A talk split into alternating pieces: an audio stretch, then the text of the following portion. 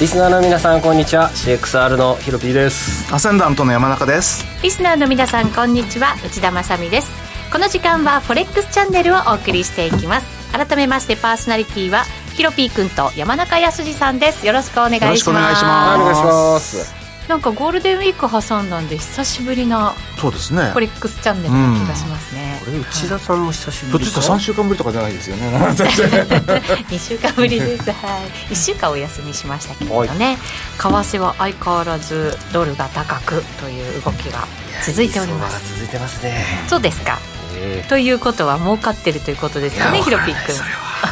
後ほど詳しく伺っていきましょう、そして今日のゲスト遠藤さんこと田代岳さんです よろしくお願いしまよろしす。くお願いしますすごいですゴールデンウィーク中に FOMC だ BOE だいろいろありましたけ RBA どだとかね RBA だありましたけありどましたねね。はい、結局なんかでもトレンドはその前に戻るみたいなね、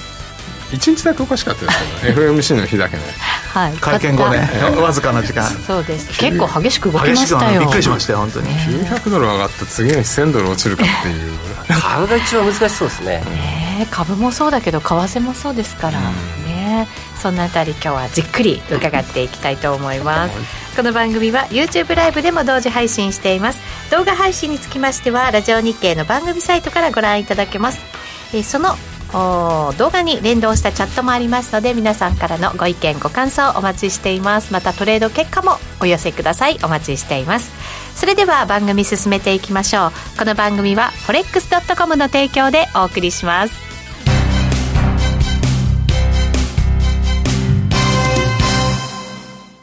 ここで forex.com からのお知らせです。日経平均、ニューヨークダウ、ナスダックなどを対象に投資ができる forex.com の株価指数。CFD や話題のノックアウトオプションで取引いただけます。主要17銘柄を数千円から、売りからも買いからもお取引可能。詳細は forex.com を検索。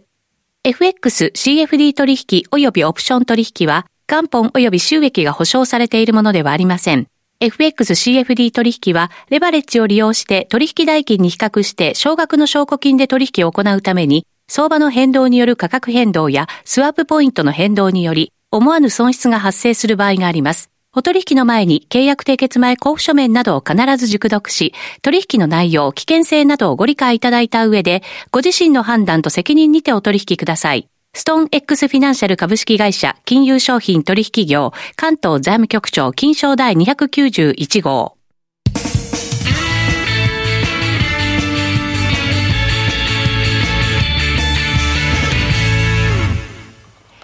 それではまずはウィークリーフォレックスストラテジーのコーナーです。このコーナーでは最近のトレードとマーケット戦略について伺っていきます。今日も YouTube ライブをご覧の皆さんにはトレーディングビューのチャートを使って解説していきます。この人気の分析ツールトレーディングビューは forex.com で講座を開設すると利用できるツールです。ぜひ講座を開設して使ってみてください。まずは現在のドル円からお伝えしていきましょう130円41銭から42銭あたり今日は朝130円のミドル56銭あたりで始まりまして一旦129円台もありましたけれども再び、えー高値にじわじわ近づいているような動きです山中さんどんなふうにご覧になってますかそうですねやっぱりまだドルは強いということでドル買いでいいんじゃないかなっていうふうには思うんですけれども、はいただちょっとあのあれですよねユーロなんかも1.05割れって結構底堅いですし、まあ、ドル円なんかも131円台というのは重くなってきてるっていう感じもあるので、まあ、一応ドル買いはポジション、まあ、ユーロドルとドル円とで持ってるんですけどもあまり長く持つつもりはないですあそうですか、はい短期的なそうですトねレードではいということですね、確かにユーロの動きも変わってきましたねそうですね、うん、ヒロピン君、このあたりはどんなふうに見てますか、えー、と僕はですね久しぶりに数日数営業日やってないですあトレードを、うん、先週の木曜日ぐらいかな、いや違うか5ああ5だね木曜日にリグってドル円を器用に大きいトレンド取った後戻りを売って100か150抜いてまたそこから129円で土点買いしてまた12030抜いてでそうですね金、うん、金木曜日にやめて金曜月曜本日と3日連続まだノーポジですねピロピックもじゃあちょっと短期的なトレードにそうですね、もう難しくなってきているので、もう大きいスイングには向かない相場になりつつあるので、まあ、あったとしても、なんでしょう、ドル円も高値圏で、4時間足とか1時間足で、こんな広めの平行チャンネルとか、はい広めの三角落合みたいな、意地悪な相場に移っていきそうだなと思いまして、うんえー先週後半から、マーケット1回折り始めて、生還中って感じですね。はい難しい相場になりつつあるっていうのは何か理由、背景あるんですかいやもうみんな全部全員上見てるしどう考えてもドル円を締め買いしか考えられないのでもう潮時かなとあー僕的にはなんかこう下に行かないのは分かるけれども、上にもなかなか行かなくなる感じなんですか、そうっすね、うんまあ昨日一昨日昨日もす気持ち更新しましたよね高値ドル円ドル円はい131円の35ぐらいまでで前回は25だったのが10銭うんえっ、と1週間10日、うん、ぶりになのでそれを考えると10銭しか超えられなかったっていうのを考えるとまあそろそろかなと思ってるんでなるほど上にまあ、もう一回ね行そくそっとやって、はい131円の90銭ぐらいとか132円の手前でまた反落して129円ぐらいまで落ちてでまた132円方向上がってとか、まあ、そんなような平行チャンネル作っていくようなそんなイメージで僕は今のところいますねやっぱりみんなが上見てるのに上に行かない相場っまあうてんちょっと難しいですよいね、や難しい確かですよに、ね、うまあ、みんな買っちゃい買いますしねでも上で売っちゃうんで、持ち合いか、まあ、あとどっかで明日のアメリカの CPI が予想外に悪化していた悪化っていうのかな落ち着き始めてたうん数字がってなると、多分き昨日までバカ売りバカ売りされてた ナスダックの株とかがあの一気に買い戻してリスクオンみたいな、ってなった時になんかちょっと利上げペース鈍化の、ね、期待で一回ドルが売られてユーロドルが上がってドル円が下がってとか、まあ、ドルの逆戻し逆流が起こるんじゃないかなとか勝手に考えてるので入るなら明日からかなと思ってます僕はとりあえず。うん確かに今週のポイントって遠藤さん CPI 結構注目度高いですねそうですね若干なんかそういうあのーまだ上昇してるんですけどこうなんていうのかな勢いが少し和らいできたような数字も出てきてますからね、はいだからみんなそこら辺でもしかしたら強くない数字が出るんじゃないかみたいな期待はありますよねあー確かなんか3月の CPI が出た時にそれがピーク、ピークつけたみたいな、なんかピークアウト説みたいなの結構流れましそれたあよれね勝手確にかブにレナードさんが言っただけですよあそうなんだそれでそういでう感株じの人が喜んで、うんわーってなってへえコそうだったんですねコアのげコアの月次がそうで0.3すから0.2になったんだか気持らち落ちたんですよ、う0.1だはけい市場予想を下回って、ブライナーズさんも喜んで ピークアウトの兆しとかって言っちゃったもんですからなわけあるかいみたいな、うん中身なんか見てみると中古車がちょっと下がったみたいなねなんか感じでしたけどあれってもともとブレやすいらしいですね中古車とかね。ですよねねえそうするとぬか喜びに終わるっていう結果が出る可能性もあればもしかしたらピークアウト説強まるみたいな結果も出る可能性もあり、うんうんまあ、注目度高くなるのは当然って感じなんですかね。そうですねまあでもなんかタイミング的にはちょうどいいタイミングで明日8.1%予想で前回先月が8.4 8.5%で出てたんですけど、前回が8.5はいで、今回が8.4 8.1という1うんだいぶ0.4も下がってるんですよ、うんでなるほどただ僕的にはそのもう前回より下回ってたらもうまあ0.1はちょっと微妙かもしれないですけど8.3とか8.2市場予想上回ってても、はい一回ちょっとそこ入るかなみたいなリスクオフののっていうふうにちょっと期待してますなるほど僕じはゃあこの前回の8.5をポイントにそうで上すねなのか下なのかうん、うん見ていくと、はいちょっとトレードもやりやすいかもしれない、そうですね調整狙いの好きなトレーダーからするとちょっと大好物なパターンですねこれは、えーちなみにじゃあ山中さんこれ8.5下回ってっていうふうになると、ドル円どんなふうに動くって考えとけばいいんですあーかちょっと悩ましいんですけれども、まあ、もしその本当に CPI が落ち着くっていうことになってくると、その過度なタカ派的な思惑っていうのがややなくなってくるっていう、そうするとですよ、FOMC のあの例の会見の後の時っていうのは、まさに0.75%は考えていないっていうことで、あそこまで、まあ、要はドルが下げたという、まあ、株が上げてですね、まはあい、そうだとすると、まあ、その CPI が弱い数字ってことになった場合には、まあ、その過度な高派的な意見はまあ出にくくなってくるだろうっていうことで、まあ、金利が低下し、そしてまあ株は上昇し、はい為替ではドルが売られるっていう流れじゃないでしょう かね。うん、金利があって3%もう超えてましたからね、はい金利もねそうなん10ですよ年債、えーここが落ち着くとやっぱりちょっとねドルの勢いというのもそうです頭ね抑えられる形はあるかもしれないですねそうするとヒロピー君これ調整入るとするならばなんかこのところの調整見るとスピードも速い調整じゃないですいやか大きめ来るんじゃないですかねいい加減おうん大きめきますほらもかう円なんて一番買われない通貨だったじゃないですか 確かだらにもうそろそろロシアルーブルじゃないんですが出番じゃないか なと そろそろ円の出番が来る、はい久しぶりの僕はニヤニヤしておりますが今トルコより弱かったってことえ ねそうそうそうそうまあでもあのね相場の原理上そういうのはありませんので必ず来た道をある程度戻しますからえっ、と大きくねスパーンと何おかー出てきくれたら嬉しいなと、あのショドル円ショートでね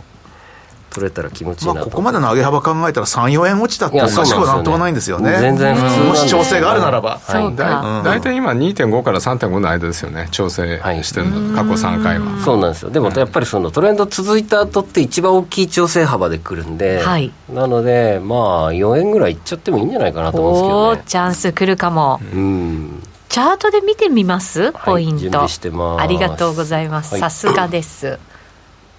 まずドル円冷やしです本当にあんまり、そう今なのんところ最大はここですね3月末のうん125円超えてそこから380ピップぐらいは調整したんですよねもうでほぼこれっだきかりなんらですよ1か月以上うん、大きな調整がない、うん、4円弱あったんで4円ぐらいあっていいかなとはこれなんかマグマ溜めてる感じじゃないですか、そうですねでねこの4月下旬の時にあじゃあ5円ぐらい来るかなって思ったんですけどもオーバーシュートしてさらに今2回やったんで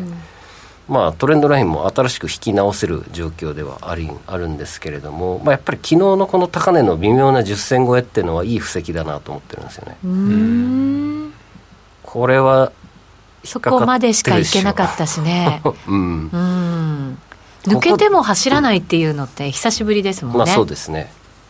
でもうそれが来てるのでかといってここを売ってる人っていないと思うんですよそんなに強そうです気かでうんあ確かにこれ打診的なね散々やられてますからねはいそうですそうです、うんってはい考えるとまあ面輸白い出な、だけですよね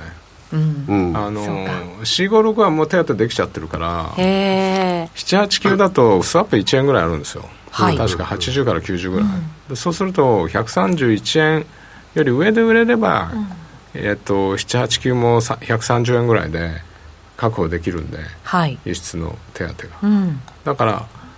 やるとまあヒロピが言うようにスペックで売るというよりは実売るとしたら実需じゃないですか、ね、実需の人たそちこはうん今日も五等日中値っていう割には中値の時すげえ弱かったじゃないあですか確かにそうですねあそうなんですね今日、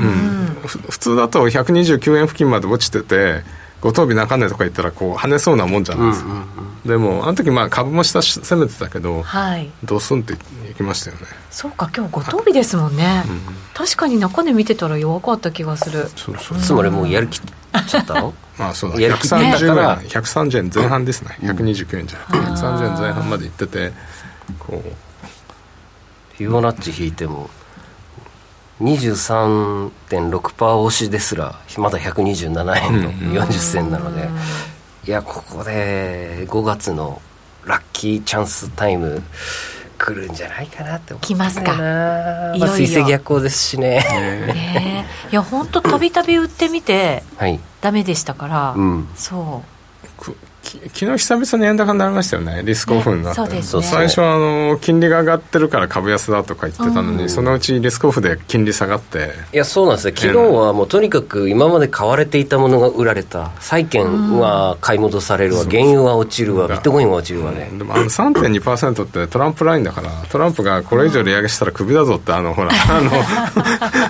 のあの迫った時じゃなかったでしたっそうけ、ですね利上げしてあ一応のコロナ前の高値じゃないかな準備しておりなるますほどおさすがです、 10年債5年債2に年債、うんこれですね3.2までいって一気に、3波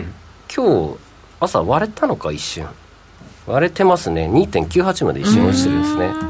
で今3.05ここでしょうねこれの調整をなんか見てるとなんか分析してるとなんかいいような気がするちょっと消そう今週米国債の入札あるんですよね、あなるほど、これドル円とまるっきり同じですもんねそうですね似たよう流なれがね冷やし、週うか週足で前のところを見るといいかもしれないです週よ足で見ま3.2超えちゃうと節目がなかったんですよねでもそうですねここですねちなみになんあそかこそきこ昨日ちょっとそのリスクオフ的になったのって何か理由があるんですか株じゃ特じゃになないくですてか特になくいや何もなかった何もなくてそんな動き突然起こ中る国っていう説もないですか中国があの行動制限を厳しくしたからだからアジア時間から結構あー全全部売られてたじゃないですかうんそれですかねでも中国の株もなんかあれでしたけど、うんそんなに下げてなかったですそうですねまあもちろんちょっと年初来安値ぐらいですけテスラどの工場が操業停止ほうなのでぐらっとうんネットフリックスの株価も恐ろしいことになってましたしアマゾンも大変なことになってましたからね、この前ねなんか今まで米国株落ちても日経がなんか微妙に、あのー維持してたじゃないですか、はいあそこの2万6500円ぐらいのとこはそこが昨日ぶち抜けましたからね、うんなるほどじゃあちょっとドル円は下方向で少し調整があるんじゃないかもうした方調整調整という概念を捨てて売り勝負でいいんじゃないですかそれぐらいの幅が出るうんと僕可は能思性がうあんるですけどうねんでもかでこんな番組ない なこんな攻めた番組ないですから日経系列で株上がるとさでもさ円安になら ないそうなんですよねクロス円でいやもうねクロス線もしかしたら上がるかもしれないですよ、5ドル円が上がって、ねドあルのドルですドルの調整です全部5ドルとかも結構なん落ちかまねしたもん売ねられてましたよ、うんまあ5ドル円買ってドル円ショートしてもいいような気がするんですよね、そうですかはい、はい、わ私そう思うんですよかりましたちょっとクロス円この後分析しますかチャートでははいい、しましょう一旦じゃあお知らせ挟みますここまではウィークリーフォレックスストラテジーでした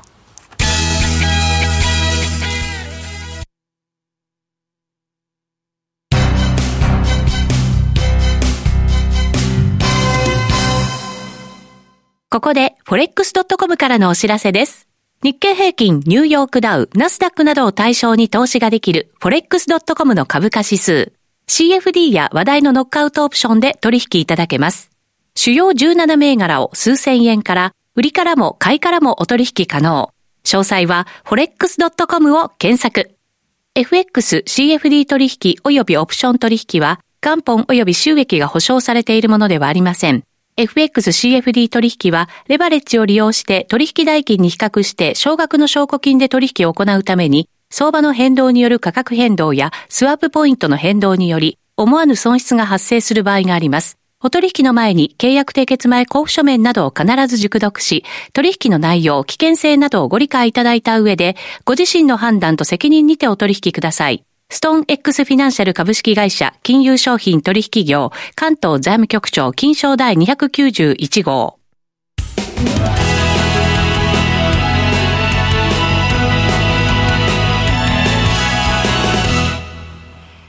ここからはフォレックスラウンジのコーナーです。FX やノックアウトオプションについてのアイデアやポイントなどを伺っていきます。改めて今日のゲスト、遠蔵さんです。よろしくお願いしよまろしす。くお願いします、すさあ、それではチャンスのありそうな通貨考えていきましょうか。クロス円いきますはーいはいじゃあ。ドルが全面5ドル円でいき的まに、しょうかはい、調整するとするならば、あこれ週足だちょっと待って 次冷やしはい。はいこれ、冷やしですか、冷や5しドですルね円。 5ドル円あ三あ。尊なんをか作際どいところで止まりましたよねそうなんですよからのネックラインまで戻ってきちゃうっていう、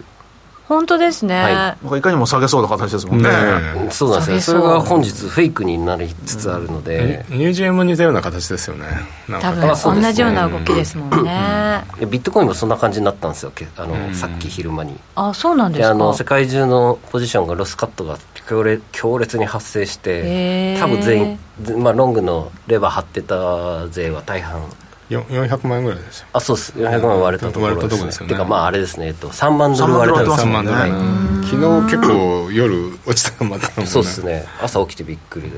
そこでひっくり返してドテン昨日全部売られましたもんねいやそうだ原油も売られたしそうなんですよこうもう久々になんかあの全部売れ相場でしたもんうんだから一体なんか何が起こったんだろうと思いましたけど、うん特に何もなかったというそうで話すを今ここで聞いてマジかと思いましたけど、うんだってダウ600ドル安でしょ、ねだから1000ドル安見てるから600ドルか見るぐらいのちょっとみんなインフレすぎる みんな打たれ強くなってるまあ、なのでね、明日の CPI で、なんかね、8%、8.0とか、7.9だったら、なんか、すげえ高いんですけど、まだ、みんな喜びそうじゃないですか。ねえ わーいとか言って。確かにまあそれのなんかこう警戒してるっていうのか期待があるのかそういう感じの動きが入り乱れてるのがあるのかもしれないですけどねで、すよね本当は1回のあれで分かんないですいけどやそうね ですよそろそろ FRB メンバーからサポート入りそうじゃないですか、発言で、株に対して。えーうんまあでも昨日も貸し借りとあれとちょっと言ってることが2人で違ってたしあそうですかんなんかみんな言いたいこと言ってるな感はありますよなるねほど。うん結構なんか株価が下落したとしてもそれでもインフレ退治するんだぞみたいな姿勢には思えましたけどねとりあえず株価はもう犠牲にするっていうのは11月の時点で決めてたから、はいうんで最近はあの景気減速もいとわないぐらいのはい、感じになってきましたよね、うんね、だから何が何でもって感じなのかもしれないインでフレす先けど、退治しないと、もう戻せるもんも戻せないですからね。今日はバイデン大統領が何か言うらしいじゃないですかあそうなんですそうなんかでインインフレ対策に対しての、え演説をするらしいですよー、なんでしょう何か出してくるんでしょうかねあのまあ多分政治的なあのものだと思うんですけど中間選挙を控えて共和党と違うことを言いたいっていう話でもありますけどもでも何を言うか分かんないんですけども何かあの言いますよっていうふうには言ってるんでなんか数ヶ月前似たようなパターンなかったでしたっけあので、特に何も。そう特に何もなかったんで支すね持率上が、うん支持率上がってないですもんね、うん普通こういう時は支持率上がるんですけどね大統領うんいやーなんかそれほど CPI が良くないってことなんじゃないですか良くないのか意外と実は上がっちゃうとかね、まあ、なまあ何か多分数字自体はもうね聞いてるんでしょうけど、まあそうそでれすとよねは多分違うんじゃないかなと。そうなんうん、だ、何かもう本当に政治的に、まああのまあ、インフレだから、なんかこういう対策あの対策を行いますみたいな、それこそ日本だったらね、ガガソリンの安くしますよじゃないですけど、うんでも何かやるんですよ、きっと、支持支持率稼ぎのことを。まあそうでしょうね、まあ、インフレ退治の内容じゃないですかね、やっぱり。それがだから期待感になるのかどうなのかですねけどね,、どうかですよね、で、まあ今日のだからニューヨーク・タイムに言うことになってるんで、まあ、何が出てくるのか分かんないです。インフレを懸念した内容を発言してしてでも CPI 蓋を開けたら全然改善してたみたいななんか大丈夫だよなんかやるから大丈夫だよってみんなに言っときたいんじゃないですか CPI の発前表前回に何ヶ月前でしたっけバイデンさんそのパターンだったんですよ 雇ね用統計じゃなかったで雇すか用統計でしたっけそうそうそうそうかもしれないどうしようって言ったら全然、 びっくりするサプライズゼロみたいそうなで戻ったはずですまあバイデンさんも失失言しますからねねそうなんです よねだから、はいどう5いうドル円4時間足にござ いますはいお願いします はいすごいですね今日もう本当に、89円の75銭から91円の20銭ぐらいまでうんジャンプしたんですね150ポイントぐらいすごい勢いでしした随分上がよってますいやそうなんですよね、うん上がってたという1時間足ですよこれどうなあのれよあれよでしあたれよあれよであす 本当にあれよあれよお10時か10時、中値で下突っ込んでそ中根この時からドレルバがウンド下だ突ったんですね込んで株も下掘ってたじゃないですか、はいあそこがそこねでしたよねで上海ねプラスに切り返して、なんかそれと同じような角度でぐっと上がっていく感じありましたなけるほどど、ね、うんじゃあ欧州時間始まりましたが、まあ、そこで一回一回割りやって込まず反発じゃないかな、ねもし下試していかないようだったら上勢いつくかもしれないですよね,、うんそうですねもしかしたら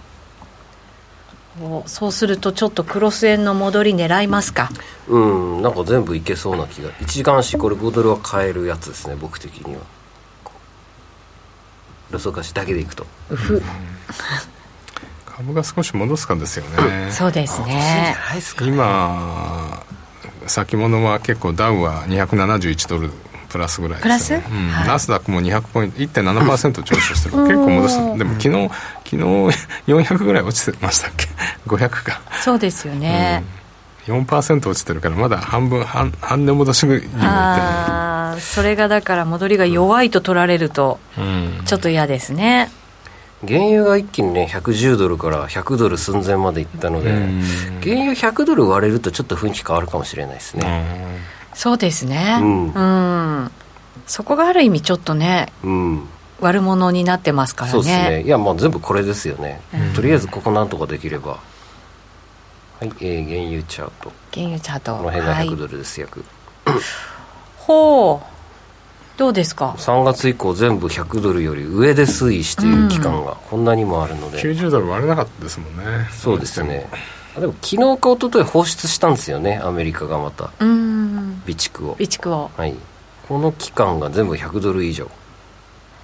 備蓄もね放出し続けるってわけにいかないですからね,、まあそうですねだからそれで頭がまあ一応抑えられているかもしれないですけど、うん下に行くっていうのはなかなかあれですね今の状況的には、一応中国の景気中国減速経でしょ済のね減速じゃないですか、うねん、うんなるほどうんそれによってやっぱロシアからも買わないみたいな 買いを減らすとかになればそれで上がりましたもんねロシアから金融みたいなうんあれそうですよねまあでも時期とかまだねうん決まってませんからねかなかなかなはいなまかなあ、あとはかナスダック次第かなとうん株見ながらですかね今晩ねいやそうですね長期金利と株原油いやいっぱい見るもんあるないや本当ですナスダッねク先物ですはいありがとうございます、はいよしノックアウトオプション株価指数もできますのでねそうですこれねはい儲かった人いるんじゃないかなショートでいやー本当ですよね炸裂してるかもしれないですうねん2週間前の番組でい似ましたたっようなけこと言いましたねなんか指数やりたいねって言ってたんですよね、うんもう確かね全力で売ってみようみたういな、んうんそろそろじゃないのっていうね話してましたけどした ねしましたねしましたしましたけどどうでしょう皆さん乗ってくれた方がいらっしゃったのかどうなのかはい、はい、えーおお結構崩れましたよねこう見2ると月の安値全部割れちゃったんですよあねーダウがまあ微妙にあれですけど SP も4000割れたしあの去年の安値を、ね、3月のはい一瞬割り込んできたので昨晩ここかなここからどうなるかですねはい一応戦ですねこれははい延長戦でしっかり分析していきたいと思いますので ぜひ皆さんも YouTube ライブで続きはご覧になっていただければと思いますラジオの前の皆さんとはそろそろお別れです今日のゲスト遠蔵さんでしたありがとうございましたありがとうございましたありこがとうごの後ざはいます引き続き YouTube ライブで延長配信お楽しみくださいこの番組は forex.com の提供でお送りしました